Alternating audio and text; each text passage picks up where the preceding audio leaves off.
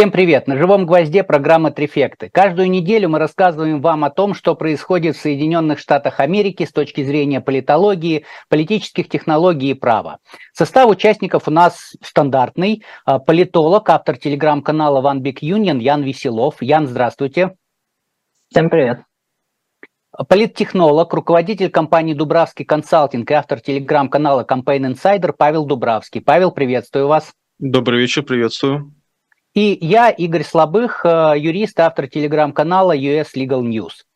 Сегодня у нас э, юбилейный 30-й выпуск. Э, в честь этого в том числе прошу, поставьте нам лайки, хотя бы за то, что э, мы, мы так долго и последовательно рассказываем, что же происходит в США. А, оставляйте свои комментарии. Сегодня у нас, э, как обычно в юбилейных выпусках, мы будем отвечать на ваши вопросы. Поэтому я вижу, что в чате вопросы есть, задавайте их. Пока вопросы будут формулироваться и задаваться. А, мы начнем с а, краткого обзора, что у нас случилось а, во время визита госсекретаря США Блинкина в Китай. Попрошу Яна об этом рассказать, и сразу после этого перейдем к ответам на вопросы. Ян, пожалуйста, передаю вам слово, расскажите, что там, что там было интересного у Блинкина в Китае. Да, спасибо, Игорь. Э, действительно, не так давно э, госсекретарь Блинкин посетил с официальным визитом Китай. Все это, естественно, на фоне такой достаточной эскалации в отношении двух стран. Э, как прошел визит сам, довольно сложно сказать однозначно, потому что, с одной стороны, э, глава МИД КНР э, сказал, что связи США и Китая сейчас находятся на самой низкой точке с момента вообще установления дипотношений между двумя странами. И это он сказал уже по итогам переговоров с Блинкиным.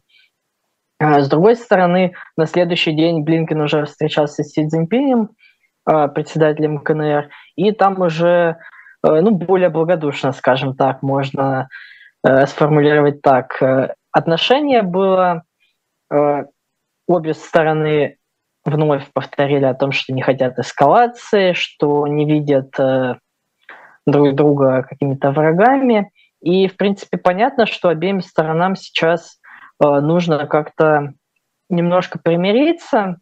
Э, вот Александр Горбуев, признанный иностранным агентом, у него как раз хорошая статья была про визит Блинкина. Там он охарактеризовал визит как попытку, знаете, подстелить пол э, по дружащимися отношениями двух стран.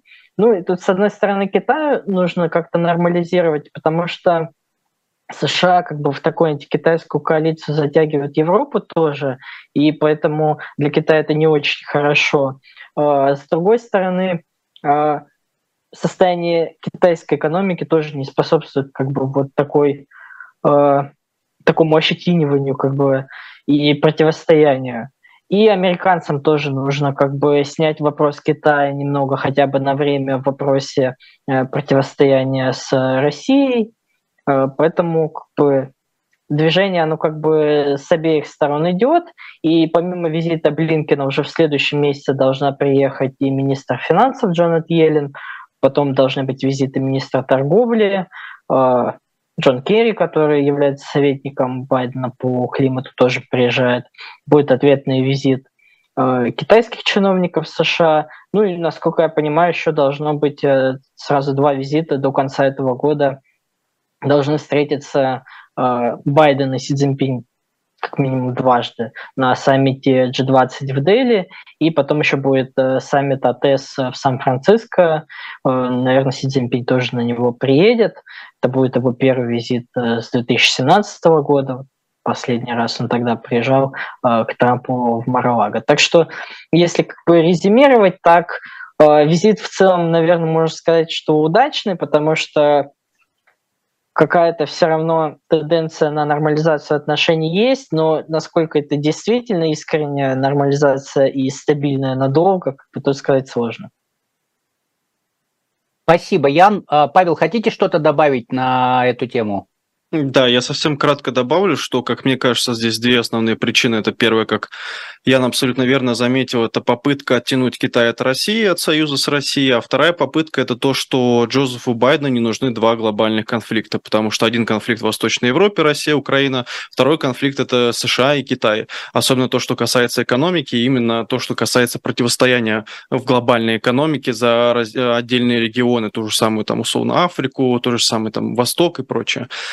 Но здесь особое такое негодование среди республиканцев вызвала следующая фраза Блинкина, который заявил, что они не поддерживают независимость Тайваня, и что в этом плане как бы они придерживаются политики одного Китая. И тут можно посмотреть, как за последние там, пять лет менялась позиция вот именно по Тайваню. В целом эксперты здесь ну, по-разному оценивают эти события. То есть, с одной стороны, это просто как такая пролонгация и демонстрация мирных намерений, вот, потому что была фраза, помимо того, что они не признают как бы независимость э, Тайваня, они при этом признают военный суверенитет Тайваня, что как бы ну немножко противоречит на самом деле друг другу.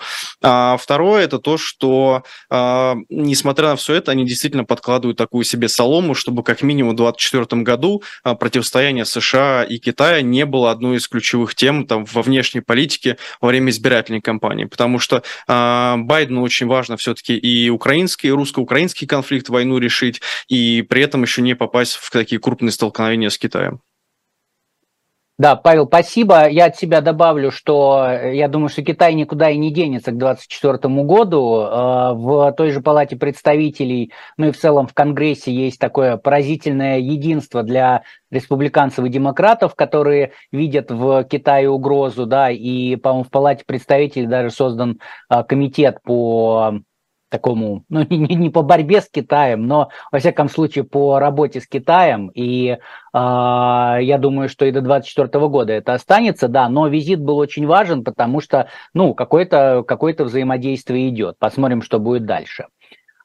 Окей, а, так, коллеги, тогда давайте а, перейдем к вопросам из чата. А, вот у нас Евгений Щелкунов спрашивает, это старый вопрос, который был еще в комментариях к, прошлому, э, к прошлой программе, он его сейчас уточняет и просит ответить Павла. Павел, относительно закона США, разрешающего использовать конфискованные деньги Российской Федерации для отстраивания Украины, вы считаете, что Украина должна поднимать из руин города за свой счет? Ну, я здесь конкретно ничего не считаю, потому что я свою позицию никогда не озвучивал. А, здесь же мы обсуждали с точки зрения США и того, как этот дискурс воспринимается и внутри США, особенно в русскоязычном комьюнити, и внутри самой России. Здесь знаете, какая особенность есть? Что вот э, общаясь с разными мигрантами и представителями вообще политической миграции, особенно за последний год, по-моему, больше миллиона человек уехало из России с начала военных событий, а, сталкиваешься с двумя такими большими группами. Я бы даже сказал так, одна большая группа, вторая поменьше. А, первая группа, я бы ее условно назвал группа, которая считает, что нужно увеличить давление на Россию, нужно вводить дополнительные санкции, вообще в целом максимально участвовать в том, чтобы все это закончилось. А вторая группа, она менее, ну, а, а, она малочисленная, и она при этом выступает за то, чтобы давайте как бы разделять условно вопрос там военного столкновения с вопросами того, что должно быть после. То есть условно, если вы представляете здесь позицию того, что вот все это плохо, вы это не поддержите, то здесь можно политически разделить эту тему как бы на два таких этапа. Первое, а, если она должна остановиться, то как должна остановиться, на каких условиях. Второе, что должно быть дальше. И вот здесь э, очень люблю, когда экспертам прилетают вопросы на уровне политиков, потому что, ну, это вопрос на самом деле для политиков. То есть какая ваша там программа, какая ваша цель, как вы считаете необходимым. Я же, когда, ну, рассказывал эту тему, я рассказал про то, как э, российская диаспора, особенно за рубежом, и вообще внутриамериканский русский дискурс напоминал мне немножко кубинский, потому что, ну, кроме как кубинцев, которые ненавидят э, весь режим Фиделя Кастро, то, что следует после после него. А, никто, наверное, столько, такое количество санкций не предлагал вводить против собственной страны. Здесь, опять же, важно разделять страну государство, каждый понимает по-своему. Я вот сугубо такую политфилософию здесь не лезу. Но я лишь предсказал, что а, вот вопрос, как бы такой, знаете, вот как риторический вопрос, не, наверное, даже не риторический, каждый сам для себя ответит. Имущество а, государства Российской Федерации как юрлицо, это имущество конкретно государства юрлицо, или все-таки все, кто живет в России, они учредители этого лица, и по определению это тоже их их имущества. То есть вот здесь я поднял лишь этот вопрос, у меня на него ответа нет, как бы здесь каждый решает для себя сам. Но это вот как бы первый такой вопрос глобальный. Второй глобальный вопрос. Если США позволяет себе буквально забирать собственность другого государства, то насколько экономически выгодно другим странам, и особенно, а, скажем так, не знаю, там, странам Латинской Америки или странам, где гибридная демократия, держать в последующем свои деньги на территории США и, более того, держать свое имущество на территории США. Насколько США может быть тогда гарантом, а, скажем так, мирового капитала, который может находиться там в Вашингтоне и там в других, в других городах, в других штатах? Это тоже второй важный вопрос, на который у меня пока нет ответа. Но в любом случае, если вот эта двухпалатная, насколько я помню, двухпартийная инициатива будет принята, то вот эти два вопроса, они точно должны быть заданы, и здесь каждый будет отвечать на них, исходя из своих собственных воззрений и политических взглядов. Да, Павел, спасибо. А, Ян, что-то хотите добавить к тому, что Павел сказал? Не, я тут с Павлом, в принципе, вполне согласен. То есть мало что может добавить. Ну да, я здесь поясню, что, как бы, опять же, мы можем на вопрос смотреть с разных точек зрения, да, и с точки зрения США, э, как бы, скажем так, да, в США тоже там не единая точка зрения, а их там их много, да, и есть э, такая точка зрения, что вот, э, ага, мы сейчас поможем Украине, а, соответственно, а потом, значит, США все будут считать, что мы там можем любое имущество отобрать и использовать на какие-то плохие цели. Хотя, например, я могу поделиться своим опытом, что а, в последней адвокации, когда я в составе, а, в составе а, ходил, ходил в Конгресс, и мы а, от э, лица, в том числе э, российской диаспоры в США, а, просили какие-то вещи Конгресс принять э, в пользу Украины, да, ну, я, например, сам говорил о том, что вот смотрите, там, с теми же республиканцами, что у вас а, проблема в том, вы говорите о том, что вот тратятся деньги налогоплательщиков. Ну, отлично, у вас есть там 300 миллиардов долларов российских, которые не тратятся никуда. Ну, вот вы как бы э, совместите одно с другим. Вы сможете и потратить э, деньги России, да, и не будут у вас налогоплательщики э, терзать, что зачем вы мои деньги тратите, и одновременно с этим будет помощь Украине. Вот. Но я согласен с Павлом, что кто-то будет задавать вопросы такой, что а как же так, вот э, мы это сделаем, и нам перестанут доверять. Но опять же, посмотрим, как оно будет.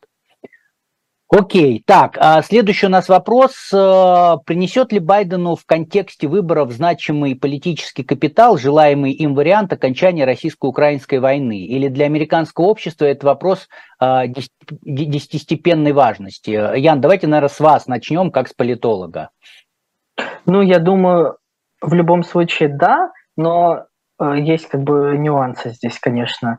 Э, зависит от того, на каких условиях это все закончится. Вот.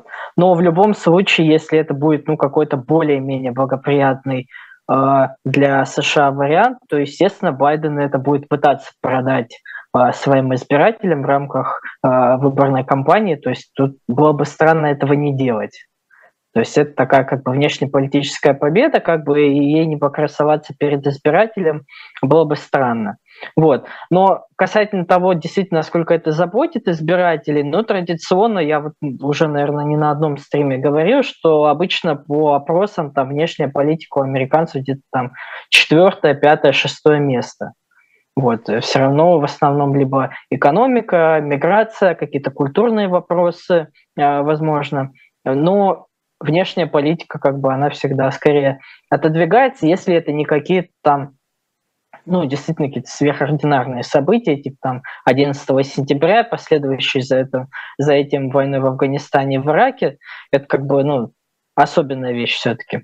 Вот. А здесь, учитывая, что США все-таки своих солдат туда не посылают, как бы для американцев это все равно вещь, которая где-то далеко.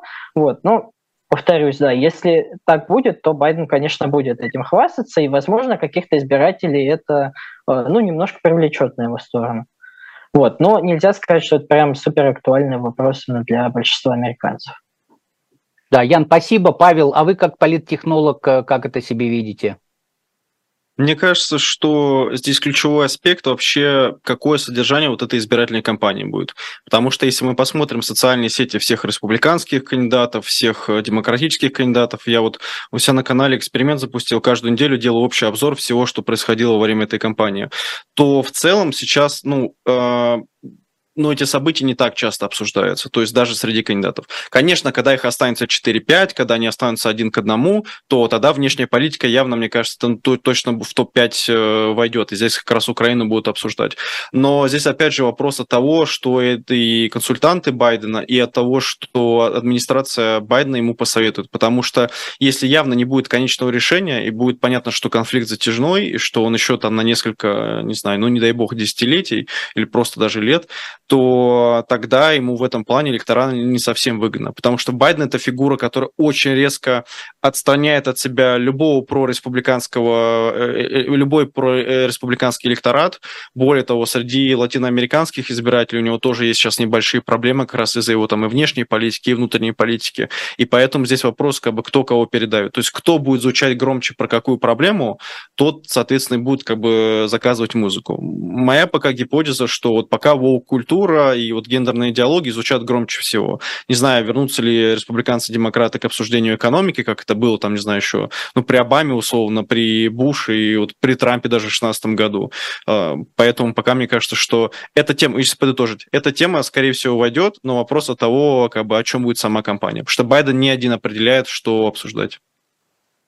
Да, Павел, спасибо. А от себя скажу, что мне кажется, это как сообщающиеся сосуды, да, потому что если будет э, чем похвалиться Байдену, он будет этим хвалиться. Да. Если а, будет а, что-то, чем Байден там не может похвалиться, что а, против его политики, ну, соответственно, на это будут напирать а, республиканцы, говорят, а вот видите, видите, как бы эта политика, она ошибочна. Вот. Но по поводу того, что какой-то интерес, насколько он там первой степени, не, не, не первой, то есть, с одной стороны, я согласен с Яном, что ну, для американцев э, вот реально какой-то внешняя политика это, это вот э, не первый интерес с одной стороны, а с другой стороны, опять же, возвращаясь к своему опыту адвокации, а, смысл адвокации это в том, что там раз в два месяца избиратели приходят к своим депутатам, ну и к сенаторам, и к членам Палаты представителей, представителям, и напоминают о том, что вот мы ваши избиратели, мы украинская комьюнити, и мы хотим, чтобы вы не забывали о том, что нужно помогать Украине. Вот, поэтому и это делается сразу, а, там вот на последнем, по-моему, было порядка 100, 100 с чем-то встреч. То есть, по-моему, 100-150 встреч было, то есть 150 сенаторов и членов Палаты представителей, их посетила адвокация и напомнила о том, что а, мы ваши избиратели, и мы хотим, чтобы вы не забывали, мы хотим, чтобы вы делали вот так. Поэтому даже если обычно американцы будут забывать, то политикам никто не даст забыть, ни они сами, ни их избиратели. А, окей, так, давайте идти дальше. А, Николай из Вологды спрашивает, а, здравствуйте, почему, на ваш взгляд, Камалу Харрис почти сразу перестали считать возможным кандидатом от Демократической партии? Каковы причины и есть ли среди них гендерный стереотип? В прошлый раз мы начинали с Яна. Павел, давайте сейчас с вас начнем. Что вы думаете вот про Камалу Харрис в контексте вопроса от Николая? А, у Камалы Харрис очень инструментальное применение, как бы это цинично не звучало. Первое, она громоотвод, то есть она озвучивает самые непопулярные решения администрации Байдена, ну, по крайней мере, вот до последних, до вот этого года как минимум точно озвучила. Второе, она объединяет с собой то, что называется расовая коалиция Джозефа Байдена, то есть это представители нацменьшинств, которые должны проголосовать за, Джо, за Джозефа Байдена. Мне кажется, что ее ключевая роль э, это как раз вот быть таким э, как бы вторым номером, который, если что, подстрахует Джозефа Байдена. Плюс я не исключаю сценарий, что, возможно, там Джозеф Байден по состоянию состоянию здоровья не сможет, если он выиграет э, во время второго срока своего, не сможет исполнять полномочия президента, и, возможно, она станет первой э, черной женщиной президентом США. Ну, возможно, теоретически, это как бы не могу сказать, сколько там, больше 10% меньше, мне кажется, пока мало, вероятно, но все же. Поэтому вот у нее две основные такие функции, плюс у нее из-за этого антирейтинг очень высокий, к сожалению, и есть пару публичных моментов, где, ну, позволю себе такую оценку личную, она вела себя достаточно странно, то есть Э, то, то, за что как бы шеймят Джозефа Байдена, что он там упал, оступился и прочее, у него есть такая особенность, что она иногда смеется в странные моменты, особенно в грустные моменты, а, когда происходит какая-то национальная катастрофа или что-то еще на прямых эфирах, и вот, ну, это расходится на мемы, и, мне кажется, очень негативно влияет. Да, спасибо, Павел. Ян, а что вы скажете про Камалу Харрис? Да, я тут соглашусь с Павлом, что она э, как-то на себя берет, огонь на себя отвлекает, действительно, из-за этого у нее рейтинг хуже даже, чем у президента. Вот. Но, тем не менее, она в опросах э, регулярно тоже проводятся опросы касательно праймерис. Иногда они проводятся без имени Байдена. То есть там э, политики-демократы без Байдена.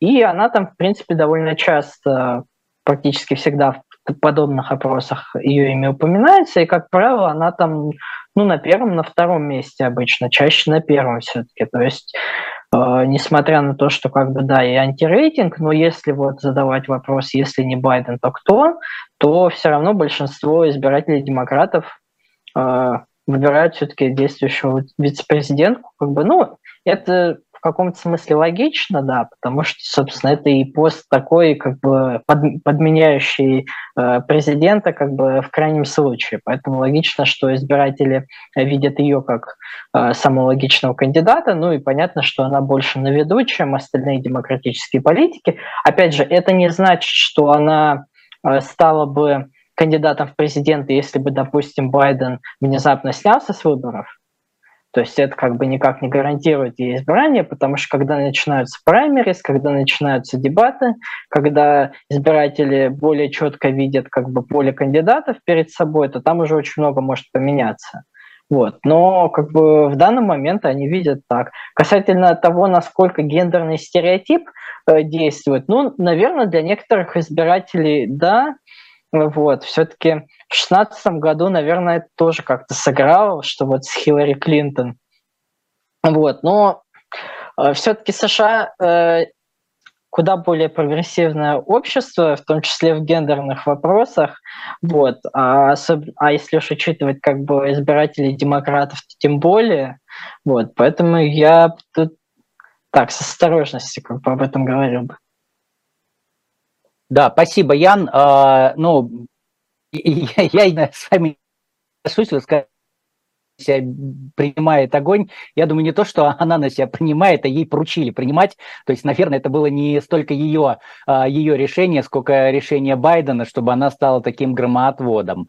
Вот. А в целом, я помню, что тоже смотрел, эм, у нас как, когда-то давно еще одна из первых программ у нас была, и мы обсуждали, кто у нас на скамейке запасных в Демократической партии, называли а, Камалу Харрис, и я помню, что один из зрителей написал комментарий о том, что что это вы придумали, какая Камала Харрис, там ничего подобного, там никто ее вообще за нее голосовать-то не собираются. Я помню, что я тогда полез смотреть э, как раз э, э, опросы, и действительно она там в числе первых, э, и буквально там с учетом Байдена она была, по-моему, на четвертом месте, ну, то есть если без Байдена, то это, ну, действительно первая тройка, и очень часто в, действительно возглавляет эту тройку как самый известный. Но я здесь соглашусь с Яном тоже, что это такая теоретическая популярность, а на практике, если что-то случится и начнутся э, дебаты, поливание друг друга грязью внутри демократической партии, то, конечно, она будет уже отличаться. Вот. А что касается гендерной составляющей. Ну, мне кажется, поскольку Камала Харрис все-таки кандидатка потенциальная, ну и кандидатка в вице-президенты от демократической партии, то здесь гендерные стереотипы играют меньшую роль. Я думаю, тут больше проблем, конечно, у Ники Хейли, которая сейчас кандидат э, на пост президент или, скажем так, в кандидат, кандидат в кандидаты э, от республиканской партии, мне кажется, вот у республиканцев как раз это э, может быть проблемой. Но опять же, посмотрим. Окей, так, мы тогда идем дальше. А, и у нас э, вопрос такой. А, давайте, знаете, я немножко перепрыгну. У нас как раз э, вот э, вопрос очень близкий. Значит, а кто после Байдена у демократов? Пустота?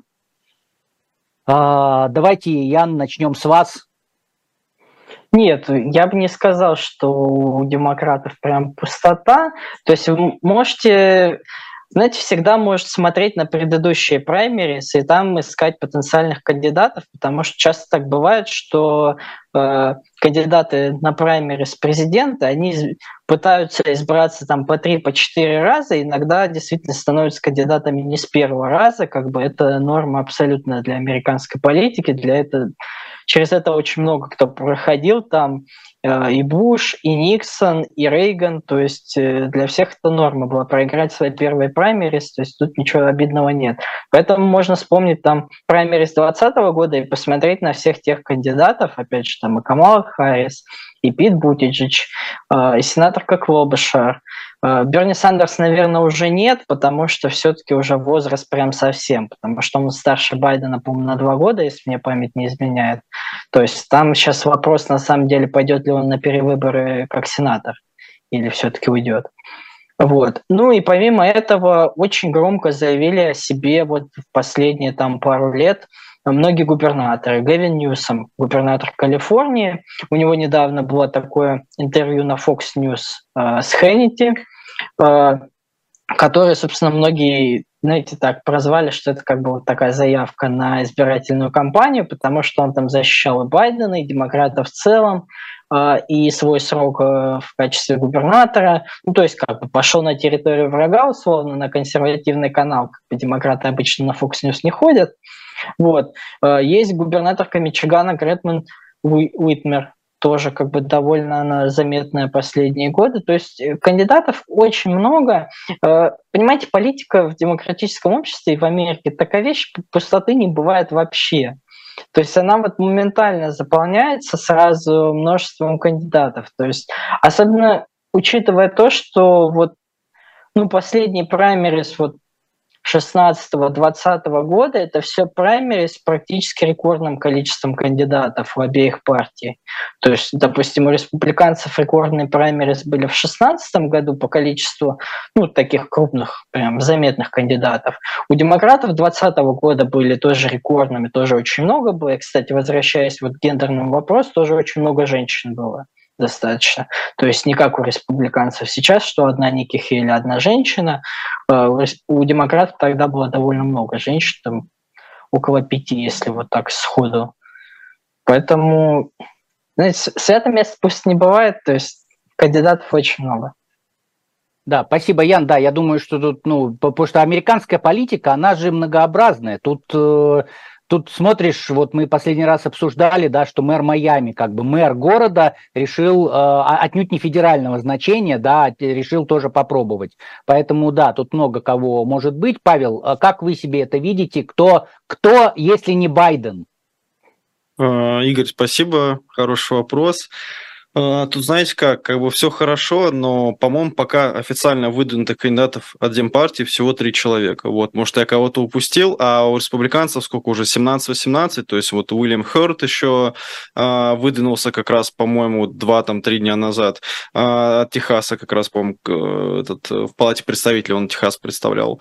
Поэтому тут видите, как э, вот судя по тому, что пока сливает Мариана Уильямсон, то есть один из оппонентов Джозефа Байдена, есть определенные сложности и по э, взаимодействию с advocacy groups и в целом с лоббистскими группами, которые работают с демократической партией. Демпартия в этом плане, мне кажется, вот, наверное, одни из первых выборов, когда работают очень централизованно, потому что было небольшое количество кандидатов. Кто у нас сейчас есть? Мариана Уильямсон, э, йога-гуру, женщина, которая открывает внутри себя самость, э, женщина, которая про внутренние исследования, не знаю, как корректнее сказать. Окей, ну, у нее уже второй менеджер за два месяца из компании ушел. То есть явно что-то идет не то, плюс она говорит, что Демпартия не поддерживает, она мешает и даже, по сути, ну, препятствует ее выдвижению. Ну, окей, как бы спишем на то, что она политик. А политики часто во время там, своей риторики что-то преувеличивают. Но как бы звоночек как минимум зафиксируем. А второй кандидат, наиболее яркий, Роберт Ф. Кеннеди. Человек, который уже недавно показал свой торс и сказал, что он будет с Байденом бороться своим отличным подтянутым телом. И человек, который ходит на Fox News как себе домой. Человек, который к Джо Рогану уже успел зайти. И в целом человек, который ну, максимально республиканец внутри демократического стана, а, по-моему, даже он там набирает больше 5 уже или даже 12%, вот я точно не помню, по, по своим рейтингам. То есть он идет как бы впереди. И мне кажется, что на этом фоне Демпартия, вот именно, ну, как бы, э, Национальный демократический комитет, у него стратегия, потому что было небольшое количество кандидатов. Потому что, по крайней мере, сейчас мы видим, что соотношение 3-18 в пользу республиканской партии. И возможно, что все-таки старается договориться с отдельными кандидатами, а кому-то, ну, потенциальными кандидатами. Кому-то, возможно, обещает обсуждает следующие выборы, поддержку в следующих электоральных циклах, поддержку в их округах, поддержку с деньгами. В этом в целом нет ничего так коррупционного, это абсолютно нормально, что э, партия договаривается внутри своих кандидатов по тому, кого она больше всего хочет видеть. Плюс, опять же, здесь одна из ставка, она идеологическая. Если Трамп или, например, сильный республиканец вроде, ну, я считаю Десантис относительно сильным, э, будет против Байдена, то демократическая партия должна быть сплоченной. То есть ее электорат должен быть максимально мобилизован и противостоять. И поэтому в этом плане, вот, по крайней мере, что я читаю по Твиттеру вот, политтехнологов, именно там Байдена самого, они, кстати, почти открыто об этом пишут, э, задача вот именно на объединении быть таким единым кулаком, который будет э, противостоять республиканским инициативам. Да, Павел, спасибо. Вы сказали про Кеннеди-младший. Он меня тут недавно, буквально вот на выходных поразил, потому что Кеннеди-младший, значит, демократ, а, решил пойти на а, значит, э, YouTube-канал к Скотту Риттеру. Это, если кто-то не знает, это такой а, американский бывший военный, он работал в ООН, был там специалистом по химическому оружию или оружию, оружию массового поражения. Вот. В последнее время он не вылезает просто из Russia Today, а, недавно ездил в Россию, а, я как-то с ним столкнулся около посольства, он выходил после приема из российского посольства, вот, и, э, ну, такой, и самое главное, что Скотт Риттер – это человек, который, а, которого дважды обвиняли и признали виновным, но он, он признал вину в сексуальных преступлениях, и, по-моему, оба раза он попадался на удочку ФБР, когда в интернете пытался познакомиться а, с молодыми девушками с э, такими сексуальными интересами. Вот. Но, тем не менее, вот почему-то а, Кеннеди-младший решил э, пойти к нему и поговорить, обсудить ситуацию в мире. Ну, посмотрим. Окей, так, э, переходим тогда к другому вопросу. А, Анна Фея из Москвы спрашивает, как Штаты отреагировали на прошлую субботу? Собирали совещание, как британцы и многие другие, что обсуждали? А, ну, я тут скажу от себя, наверное, сразу, что сегодня Байден сказал, что, как бы, ну, скажем так, что СМИ сказали, что американцы знали заранее, что будет э, вот эти все действия Пригожина, не знаю, путь, переворот, попытка переворота, попытка путча, э, и, значит, что американцы знали заранее. Меня сегодня поразило, ну, это не поразило, просто я как-то об этом не думал, когда Байден сказал, что э, мы связались с Россией и сказали, что это не мы. Вот. А так, ну, естественно, какие-то брифинги были. А, Ян, что-то вот по, по, по этому поводу хотите, хотите сказать? Ну да, действительно было вот это заявление о том, что американской разведке были какие-то данные заранее о подготовке переворота. А потом глава российского МИДа Лавров сказал, что они очень недовольны тем, что американцы с ними не поделились этой информацией. Вот что могли бы как бы все-таки по-дружески, по-спецслужбистски, так сказать, э, рассказать об этом. Вот, но все-таки не стали. Вот, но если смотреть там, на американскую прессу, допустим, то в основном это э, смесь такого, с одной стороны, удивления, а с другой стороны, наверное, какого-то очередного, я бы даже, наверное, сказала, сознания, что вот имидж, наверное, России как вот такой большой, непоколебимой как бы силы, что как бы он все больше рушится. То есть вначале это как бы война как бы показала то, что своих первоначальных целей не удалось достичь э, достаточно быстро, вот, а теперь как бы попытка военного переворота все-таки как бы не, скажем, стабильные как бы и мощные страны, наверное, не ассоциируются как бы с такими вещами, вот, и это как бы во многих публикациях э, довольно сильно отражалось. Спасибо. Ян, Павел, хотите что-то добавить? Я совсем кратко, спасибо. Внутри республиканской партии, мне кажется, что этот дискурс прошел вообще мимо, плюс у них была конференция «Вера и свобода», вот, по-моему, как раз в выходные они обсуждали там в основном воу-культуру, вопрос родителей, вопрос родителей один, родителей два и так далее, вот, а как раз вот э, внутри демократической партии, вот Роберт Ф. Кеннеди, он пошел э, вот как раз, по-моему, на этот же подкаст, о котором вы говорили, и, по-моему, там обсуждал вот вообще Вагнера в целом, Вагнеров, э, также ЧВК, также вообще, как они в целом работают. И вот попытку Евгения Пригожина, опять же, не знаю, что это было, а вот попытку Евгения Пригожина совершить свою попытку. Вот, поэтому в этом плане демократы как-то больше уделили внимания. Вот, но опять же, а, просто нашим зрителям сам факт, что вот опять же администрация США связывается с администрацией России, чтобы показать, что они ни в коем случае не участвуют в этом. Насколько я помню, по-моему, как раз в США хотели ввести дополнительные санкции, вот они должны были буквально приняты на днях, и, по-моему, их сдвинули то ли на неделю, то ли на две, как раз из-за того, чтобы как бы не принимать никакую либо из сторон вот внутри этого, ну, конфликта, или как это еще можно назвать.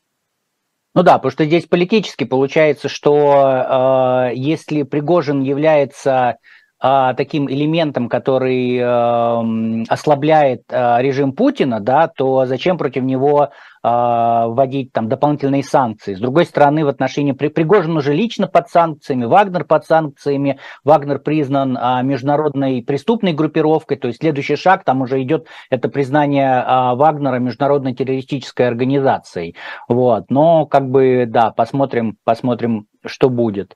А, ну, да. с, отъездом, с отъездом в Беларусь действительно появился шанс стать действительно международной. Да.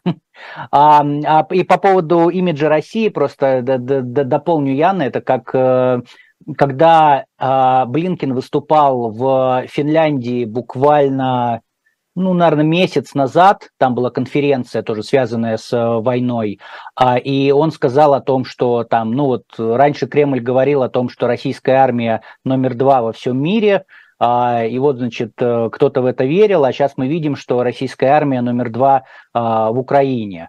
Вот. И как раз в англоязычных источниках очень много шуток ходило продолжение вот этой шутки Блинкина, да, о том, что а, выяснилось, что российская армия еще и номер два в России.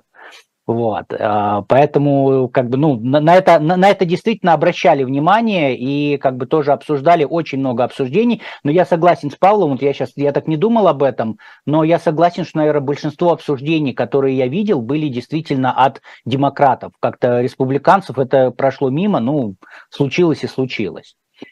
Окей, Ян, к вам такой личный вопрос. Э, Мухиедин Бибарсов спрашивает, а, если можно, дополнительный вопрос к Яну. Может быть, я ранее пропустил, почему Ян выбрал областью политологических изучений именно Соединенные Штаты? Ну, у меня так получилось, что э, выборы все-таки 2016 года как-то вот они так очень сильно захватили в такой вихрь. Вот, и после этого уже как-то тяжело было расстаться с э, США как с предметом такого исследовательского интереса. Вот, э, связано как бы в основном с, с этим все-таки. Спасибо, Ян. Так, а Николай спрашивает, какой потолок в политической жизни может быть у иммигрантов США, на какие высшие выборные или невыборные должности претендовать? Ну, я начну с вашего разрешения э, отвечать.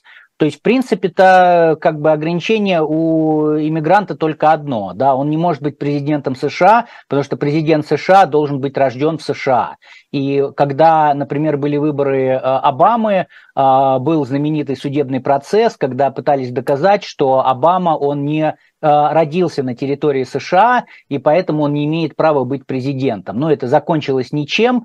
Вот, э, шутка, шутка, такие мемы ходят, что, который в последнее время приобрел дополнительную остроту, когда, значит, якобы Обама, ну, такая картинка, где Обама э, говорит Трампу, который вроде как стоял за вот этим судебным процессом, и Обама ему говорит, что я свое свидетельство о рождении приложу к твоему обвинительному заключению. Вот, то есть это на самом деле, ну, вот ограничение одно. Так, в, если вы возьмете э, Конгресс, достаточно, ну, не то, чтобы там большинство или как-то, но тем не менее, э, как бы очень много тех, кто уже даже в зрелом возрасте приехал, приехал в э, Штаты. Но большинство, конечно, это те, кто в Штаты приехали детьми э, и выросли в культуре, потому что кроме там один вопрос это язык, да, язык еще можно там натренировать и так далее, но вопрос культуры, то есть, э, ну, я понимаю, что я э, приехал в Штаты, когда мне было э, 36, и я понимаю, что, ну, я не могу эту культуру в себя вобрать так, как ее, например, вбирает мой ребенок, который в первый класс школы пошел в США как бы для него и английский родной, и американская культура родная, и э, как-то так. То есть вот, скорее всего, дети больше шансов имеют, и, скажем, та же Камала Харрис, насколько я помню, она как раз э, дочка, дочка иммигрантов, и она выросла в США, ну вот вы видите, она, а, она, получается, родилась в США уже, ну, как бы, тем не менее, в иммигрантской семье. Недавно я писал э, еще в канале э, Джули э, Райкерман, она э, известный адвокат, которая как раз защищала права на а, аборт в деле, вот в последнем деле ДОПС, когда отменили а, РО против Вейт, а, она родилась в Украине, еще там при Советском Союзе, в конце Советского Союза, и как бы она сейчас стала, ее вот назначили на днях судьей значит, апелляционного суда федерального, то есть тоже достаточно такой большой уровень. Вот. Ян, что-то хотите добавить? Ну, я бы привел в пример, наверное, Арнольда Шварценеггера, который, собственно, гражданин Австрии, который приехал э, в США, получил гражданство, натурализовался, и вот в какой-то момент он попробовал сделать политическую карьеру и, ну, в каком-то смысле довольно успешно, потому что он все-таки смог избраться на пост губернатора, вот, потом, конечно, там был определенный скандал, и он ушел с поста и закончил свою политическую карьеру. Вот, ну, это, в принципе, вот такой, наверное, потолок как бы для мигранта. Ну, мог, мог бы, наверное, избраться еще там в Сенат или в Палату представителей, но вот как бы довольно тоже такое большое достижение, учитывая, что все-таки э, в США он попал не совсем ребенком. То есть вот для него как бы американская культура это все равно то, во что ему пришлось вживаться в каком-то смысле, вот, но тем не менее он смог как бы в от республиканской партии, кстати, последний губернатор от республиканской партии в Калифорнии, вот он был как раз. Он, кстати, он, собственно, и строил отчасти свою кампанию, ну, понятно, отчасти на том, что он все-таки звезда, как бы и известный достаточно в мире человек, с другой стороны, с тем, что республиканцам нужно все-таки пытаться, если они в демократических штатах, то им нужно пытаться быть ближе вот к этому избирателю, который здесь живет, а не пытаться одну политику как бы во всей стране проводить. То есть если вы хотите в демократической Калифорнии избираться, вам все-таки нужно быть поумереннее. И он как бы этого принципа придерживался, когда избирался, когда правил, и сейчас он тоже его придерживается, в принципе. Ян, спасибо. Павел, вы что скажете про мигрантов здесь есть э, две стороны вопроса, формальная и неформальная. Формальная, да, позволяет вам избираться, никаких проблем нет, кроме там ограничений там, в Конституции или, может, там каких-то еще дополнительных. А, и, по-моему, если мне не изменяет память, вот здесь могу ошибаться, 50 на 50, по-моему, мэр Сани Айлс, женщина, то ли русская, то ли выходец из постсоветского пространства, русскоязычная. А, это во Флориде, если я ничего не путаю. И сам этот город тоже называют такой как бы маленькой русской столицей. А, опять же, избралась, никаких проблем нету.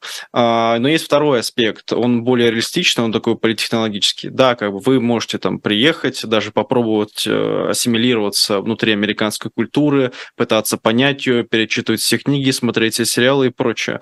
Но, во-первых, есть такой большой бэкграунд как бы того, что называется как бы Soviet Connection, то, что я называю, если помните, GTA 4 игра была, там это хорошо показано, что вы приезжаете как бы в новую страну, а привозите с собой багаж. Это когда люди из России приезжают, у них запрос США на более жесткую авторитарную руку, хотя они там приехали из России или там из Беларуси, из Беларуси еще откуда-то. Э, как бы это первый аспект, который есть. То есть тут вопрос, насколько вы сами готовы перестроиться. Второй аспект – это, например, транслитерация фамилии. То есть вот я вот Дубравский, там бы я был, скорее всего, в Штатах Дубравский уже как минимум. То есть уже у меня какая-то начинается не русская, а польская история. А, или еще какая-либо другая. А, плюс это сложные фамилии, и на слух сложные, и печатно они сложные. То есть тоже есть аспект, который мешает, потому что избиратель останется один на один не с вами, а с вашим бюллетенем, где будет ваша фамилия. Это тоже очень важный аспект. И, наверное, третий аспект, что если, ну вот, например, латиноамериканская диаспора, она разная, она большая, в зависимости от штата, от города, то русская диаспора, насколько я понимаю, в США представлена двумя такими большими группами, и в целом это, например, люди более таких либеральных взглядов, которые чаще всего, ну, по крайней мере, последнее поколение уехало после 14-22-23 годов. А вот тут тоже надо задать себе вопрос, насколько насколько вам, как вот русскому человеку, если, например, вы национально ориентированный человек, насколько вам с ними комфортно было бы взаимодействовать, насколько вы могли бы вообще интегрироваться в диаспору, потому что, по моему опыту, русские диаспоры в разных странах, что там Центральная Азия, что США, что Латинская Америка, не имеют такого свойства объединяться и работать над общей политикой по лоббированию своих интересов, если это не касается вопросов международной политики или, например, каких-то глобальных вообще проблем. А вот именно в рамках, ну, там, э, City Council, elections, выборы, муниципальные выборы, короче, то в этом немножко сложнее. Но, опять же, это вот мой опыт взаимодействия, и в этом я вижу очень много сходства с как бы постсоветскими выходцами, посткоммунистическими выходцами из Кубы, потому что очень он с ними общался тоже, очень похоже мыслят, и такие же аспекты есть внутри США по Флориде.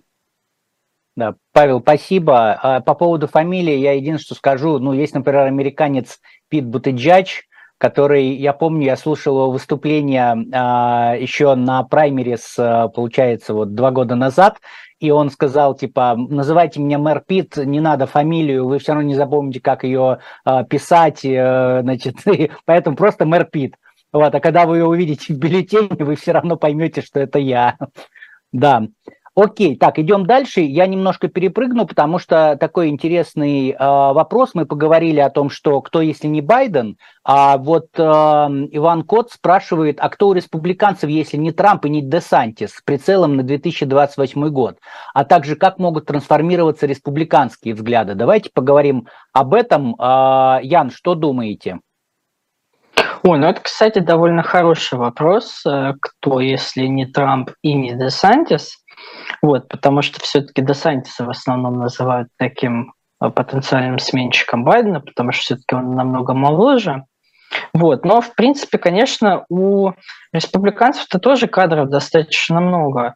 Э, и, и тоже как бы идеологический спектр, я бы сказал, тоже, в принципе, довольно широкий.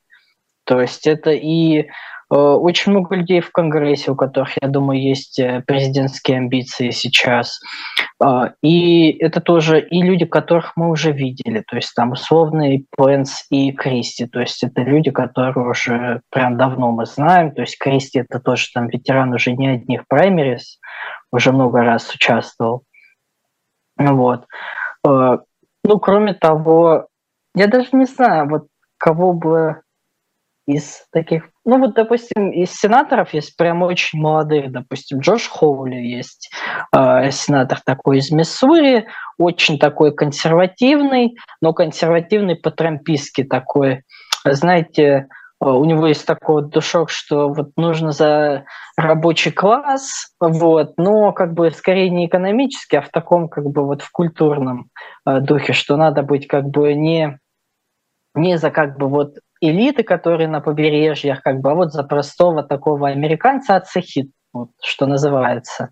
Вот. При этом сам, конечно, выпускник э, Лиги Плюща, как это обычно бывает э, у людей вот с такими как бы программами. Вот. Ну, Марко Рубио, допустим, тоже тоже, собственно, ветеран уже как бы одной из э, компаний, тоже, в принципе, еще достаточно молодой, опять же, латиноамериканский кандидат, это как бы для республиканцев так все равно все еще остается актуальным достаточно, как бы все-таки эту группу э, зацепить. Вот как бы, в принципе, был бы вот такой вариант. Ян, спасибо. А вот еще сразу вопрос, потом передам слово Павлу. А, спрашивают, а вот э, есть ли шансы у Ники Хейли, как думаете? Я думаю, что все-таки нет. Ну, потому что, во-первых, Трамп, во-вторых, Десантис. То есть если бы вопрос был в том, что только Трамп, всякое могло бы случиться с Трампом, учитывая все-таки проблемы как бы уголовного характера, скажем так, судебного. Вот, тогда открылась бы, наверное, возможность, хотя как бы очень много людей, как бы, и протиснуться, возможно, можно было. Но как бы там Десантис все равно очень сильно перекрывает, мне кажется. Ну и Десантис, потом Пенс, как бы много кандидатов, которые как бы более, скажем так, тяжеловесные, чем Ники Хейли все-таки. Да, спасибо, Ян. Павел, как вы себе видите, кто, если не Трамп и Десантис у республиканцев?